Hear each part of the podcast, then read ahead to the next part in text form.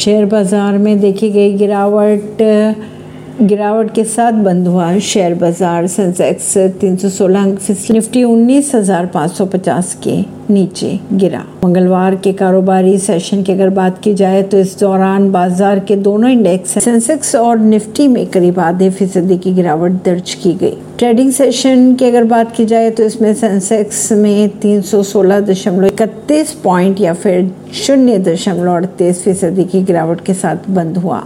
वहीं दूसरी ओर Nifty 50 index एक सौ नौ दशमलव पचास पॉइंट्स, यानी कि शून्य दशमलव छप्पन की गिरावट के साथ बंद हुआ। परवीन नई दिल्ली से।